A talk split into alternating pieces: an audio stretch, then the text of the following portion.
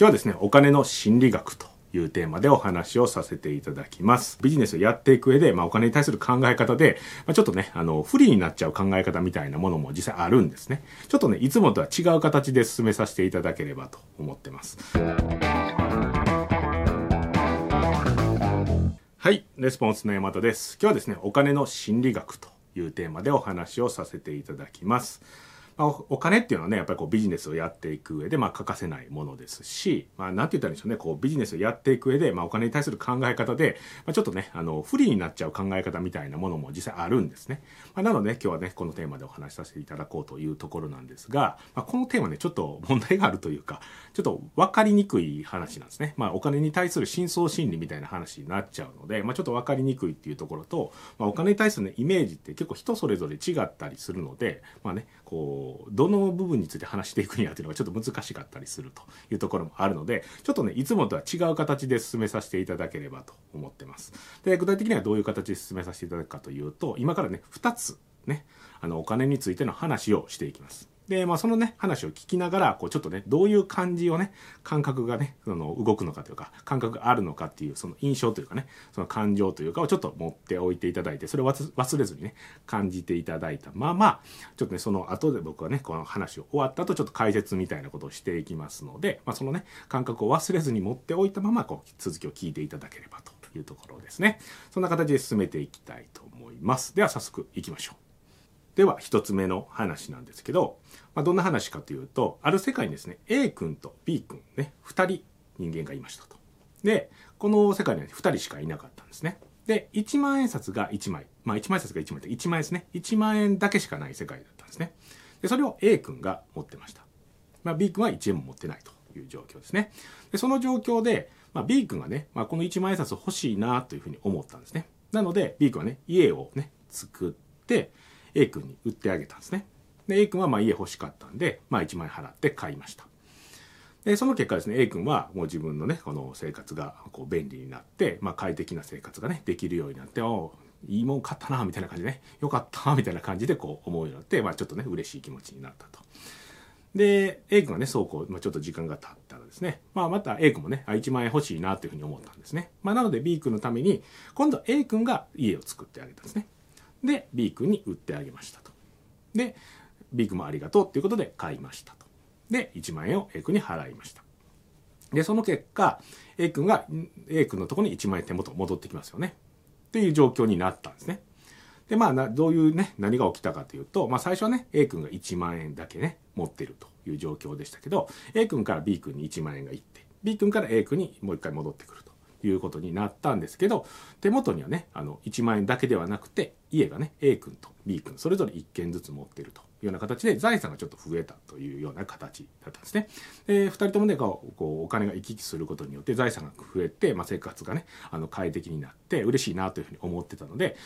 もうね何回も何回もねこうお金を行き来させたんですね1万円をこう行き来どんどんどんどんさせていったんです。でそれをねどんどんどんどんさしていくということで、まあ、やっていく中で、まあ、どんどんどんどん財産が増えていってね A 君と B 君の手元に財産が残っていって2人ともねどんどんどんどん生活がね豊かになっていきましたというお話が1つ目の話です。これを聞いてねちょっとどういうふうに思うかってその感覚をねちょっとね感じてもらえればというところですね。で2つ目の話ですねまあこれはですねあのさっきの話とちょっとだいぶ似てるんですけど、まあ、C 君と D 君ってねこの2人がいる世界がありましたでこの世界にもですね1万円お金があったんですね。それを持ってたのは、まあ、C 君だったんですね。で、まあ、D 君はねやっぱりこうお金欲しいなというふうに思って、まあ、D 君に、ね、家を売ってあげようというふうに思ったんですね、まあ、ここまでは一緒です。で C 君はまあ買いましたというところだったんですが、まあ、少しねその家に住んでみるとね C 君が住んでみると、まあ、欠陥住宅やってることが分かったんですね。まあ、すぐ屋根が壊れて雨が入ってくるようになったりとか家が傾いてということが起きたんですね。でそれでまあ C 君はですねああなんかこんなことやったらまあちょっと買わへんかった方が良かったなみたいな感じでちょっと後悔をし始めたんですよ。その家を買ったことにね。であってなってたんですね。でちょっと時間が経ってで C 君が今度はね D 君から1万円ねこう取り戻したいというふうに考えるようになったんですね。で C 君はもう家を作ってということをやって D 君に売ろうとしたら D 君はこう言ったんですね。まあ、これねあの本当に1万円の価値があるかどうかわからんから、まあ、3000円だけ払うよというふうに言ったんです。で、シークはね、まあ納得いかないんですけど、まあ渋々ね、こう3000円で分かったよっていうふうに言って、こう売りましたということですね。で、シークはですね、まあ、やっぱりね、1万円ってなんとか取り戻そうということで、あの手この手でね、こういうふうにこう、なんか考えていろいろ作戦を練ってね、こうやっていくわけなんですけど、まあ、D 君はね、そのね、ガードするわけです。そんな簡単にこの辺お金払わへんぞみたいな形でガードしていくわけですね。それはなんでかっていうと、やっぱ C 君がね、こうアプローチをかけてくるたびに、なんか自分からね、お金を奪うということをやろうとしてる、そういう目的でね、C 君が近づいてきているというふうに感じるようになったんで、もうどんどんどんどんこうガードをね、固めていったんですよね。で、その結果、C 君と D 君の間ではね、その、ね、お金のやり取りっていうものがなくなってしまって、まあ、C 君の手元にはですね、まあ、3000円と、まあ、欠陥住宅が残って、まあ、D 君の手元には7000円と家が残った。まあ、この、これだけになってしまいましたという話です。まあ、これが2つ目の話ですね。まあ、似てる世界ですけど、ちょっと結結論がね、だいぶ違いましたよね。まあ、これちょっとちょっとどう感じるかっていうのを考えね、感じていただければというとこなんですけども。で、このね、今2つお話しさせてもらいましたけど、この2つを話を聞いて、まあ、こうどう感じましたか？どういう違いがありましたか？1つ目の話を聞いたのと2つ目の話を聞いたのとね。で、まあ、いろいろね、感じてもらえるように、ちょっとね、極端にね、話をしてますけれども、まあ、ありえない話ではなかったですよね。この2つの話は。まあ、そういうどっちの結末もね、まあ、ありえんな、みたいな感じだったと思うんですけど、じゃあ、ここで質問なんですけど、このね、1つ目に話をした話と、2つ目の話。A 君 B 君の世界と C 君 D 君の世界ですね。このね2つの世界がありましたけど現実はですねどっちの世界に近いと思いますか、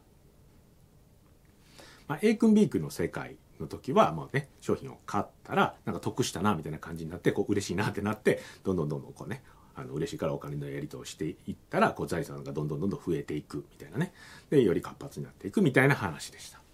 でそれに対して C 君 D 君ですねの話はこうね、あの、損したみたいなね、商品を買って損したみたいな感じになっちゃって、で、うーんってなって、こう、お金をね、こう、渡さへんぞみたいな。で、こう、奪い合うみたいな感じになっちゃって、お金のやり取りがやっぱりね、ガードすることによって、こうね、あんまり起きなくなっちゃって、あんまりね、こう、それで、そこで終わってしまいましたみたいな話ですね。じゃあ、このね、どっちに近いと思いますか？現実は。じゃあこの2つの世界のね話をしましたけどこの2つのねまあいわばねちょっと作り話というかねまあこうねおとぎ話というか、ほんまの世界、話じゃないじゃないですか。それが、この現実にね、どういう関係があるんだというところなんですけど、まあ、これ人それぞれなので、ちょっとね、言いにくいところはあるんですけど、例えば、二つ目の世界ですね。が、まあ、C 君、D 君の世界ですけど、それが現実だというふうに思ってる人がいたとします。で、その人がですね、まあ、いざ現実でですね、まあ、商品を売るという行為をしたときに、どういう気持ちになると思います？まあ、商品をね売るっていうのはお金のやり取りをする行為ですから、まあそのね、お金のに対する価値観みたいなのは出ちゃうんですけどどういう気持ちがすると思いますか？でこのね2つ目の世界ですね C 君 D 君の世界でいくと、まあ、商品を売るっていう行為はですねお金を奪うという行為なわけですね。まあ、相手にま嫌がられる行為みたいな感じですね。それをやろうとしてるみたいな感じになっちゃうので、まあ、普通の神経をしてるとやんの嫌やなとかねこう罪悪感がめめこう芽生えたりとかすごくこう抵抗があるというふうになっちゃうのが普通です。まあ、自分がねいざやるっていうのになったらあの相手が迷惑になることをガンガン進んでやるみたいなあんまいないですよね。嫌じゃないですか相手が迷惑になることをゴンゴンゴンゴンやるのってね。だからそういうふうにこうやっぱブレーキがかかっちゃうんですよね。一方で一つ目の世界ですね。この A 君と B 君の世界ですね。こうお金がやり取りされてこう財産が増えていくみたいな世界にが、まあ、現実だというふうに思ってる人がいたとしてこの人が商品をね現実で売るという時ねどんな感じになると思いますか、まあ、ブレーキなんかないですよね。買った方がいいよっていう感じじゃないですか。どんどんどんどんねやりやり取りした方がいいねこう豊かになるんやから僕絶対買った方がいいよみたいな感じにどんどん近づいていきますよね。ブレーキなんかないですよね。でこういうふうにですね、まあ、ちょっとねこれ極端なんですけどこんな感じでこうやっぱりこう自分の心のねあの状態っていうのがやっぱ現実にこう出ちゃうということなんですね。でこのねこの C 君と D 君の世界みたいにねこうちょっとこう罪悪感というか売るのがちょっとねあの良くないことだというふうに思ってると、まあ、どういうふうに出ちゃうかというと、まあ、典型的なのでいくと例えばあるお客さんを目の前にして絶対買った方がいいですよっていうね、まあ、そのお客さんにとっては多分ほんまにこう絶対買った方がいいなっていう条件が整ってたとしてもそういうふうに言うことにすごい抵抗があるとかね絶対買った方がいいって言うのちょっとどうなみたいなめちゃめちゃこう押していくのにはすごいこう嫌な感じするとかですね、まあ、価格はいくらですみたいなことを言った時に相手がねうんちょっと高いなみたいなことを言ってるわけでもないのにでもちょっと高いですよね。安くしときますみたいなことをねこう言っちゃったりいうね。奪う量をねこう減らしたいっていうのが出ちゃったりするわけなんですよ。でそんな感じでこう現実に出てきてしまうということなんですね。で、それをね、相手がもしね、感じたら、なんかこの人ちょっとなんかあんまり信用できひんなみたいな感じになって、ちょっとこの人からちょっと買うのやめとこうみたいな感じになっちゃうということもあるということですね。で、こんな感じでですね、お金に対するまあ考え方とかビリーフというのがね、あの、どういうものを持ってて、まあそれを克服していくと。いうね、まあ、そのビリーフによってね克服する方法っていうのは全然変わってきますけれども、まあ、このね2つの話を聞いていただいて自分の中でねもう感じてもらえるものがあっ、それをね、こうね、あの、なんですかね、これ一つちょっともしかしたらあるかもしれんなみたいなのがあれば、それを克服していっていただければね、よりね、あの、売り上げを上げていくと、事業のね、売り上げを上げていくっていうのがスムーズになってくると思いますので、まあ、一つでもね、発見することがあれば、まあ、ぜひね、それを克服していただければというところですね。まあでもね、これ聞いていただいてる方はね、結構運の好きな方多いと思いますんで、まあ別に全然大丈夫っていう方はそれで全然大丈夫ですというところですね。はい。ではね、今日のレスポンスチャンネルはこれで終わりになります。ありがとうございました。はい。ということですね。今日は、まあちょっとね、あの、いつもとは違って、まあなんか心理テストみたいな感じでね、始まりましたけど、まあどうだったですかね。まあこうね、深層心理みたいなことは、まあこうビジネスとかでもね、結構ね、まあ言われたりもしますし、なんか本とかでもね、まあ深層心理みたいなね、タイトルはついてないですけど、いろんな本がこうね、あの、出てますよね。まあコンフォートゾーンから抜け出せみたいなのも割とね、これ近い概念だったりしますけど、まあ、こういうのをね、こう、深層心理とかこう学んでいくと、まあビジネス上もね、結構重要なんですけど、やっぱりね、子育てとかね、そっちのところでね、すごくこう、インパクトがあるっていうのがね、いっぱい事例出てくるんですよ。まあ子供はね、やっぱり親の姿をこう見てね、こう、なんですかね、無意識的にこう、真似していくっていう感じですかね。学ぶっていうより真似するって感じですね。ほんでこう自分の中でこう取り込んでいってまあそのねあの人生をやっていくみたいなね。初めこうなんて右も左もわからないですし、まあ、論理的な思考とかもね大人に比べるとできないですか。それでも人生をうまくねやっていくためにはやっぱり真似するっていう戦略みたいなね形でこうやっていってるみたいな感じなんですけどざっくり言うとですよ。なのですごくお父さんがとかねお母さんがどういう価値観を持ってるかとかっていうのをそのままこう受け入れたりとかいうことが多いんですよ。なのでね、まあ、すごく注意しないといけないなというふうには思うんですけど、例えばね、仕事に対してどういうイメージを持ってるかとかね、まあ、いろいろ、まあ、あると思って僕結構ね、仕事に対する価値観はまあ特殊かなと、個人的には思ってるんですけど、僕はまあ結構ね、楽しく仕事できることっていうのがすごく自分の中で重要なんですね。なので、まあ、楽しいもんみたいなね、あの、ものを持ってると、やっぱそれは子供にも影響しますし、まあ、一方でね、例えばそうですね、あの、よくあるのは、まあ、辛いけど、仕事っていうのは辛いけど、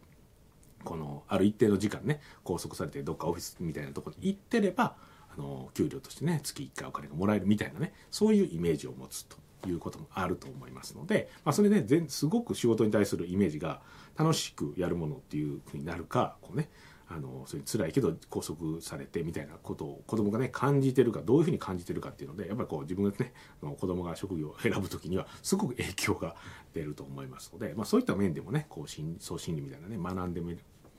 学んでみるとすごく面白いと思います。はい、まあねちょっとコアな人向けな感じですけど僕ねそういう風な話すごい好きなのでそういうのをね勉強している方がいればいろいろねそういう談義をしたいなというふうに思ってますので是非ねお会いした時にはそういう話、まあ、いきなり初対面でね深層心理の話してたらやばいかもしれないですけど僕は多分応じると思い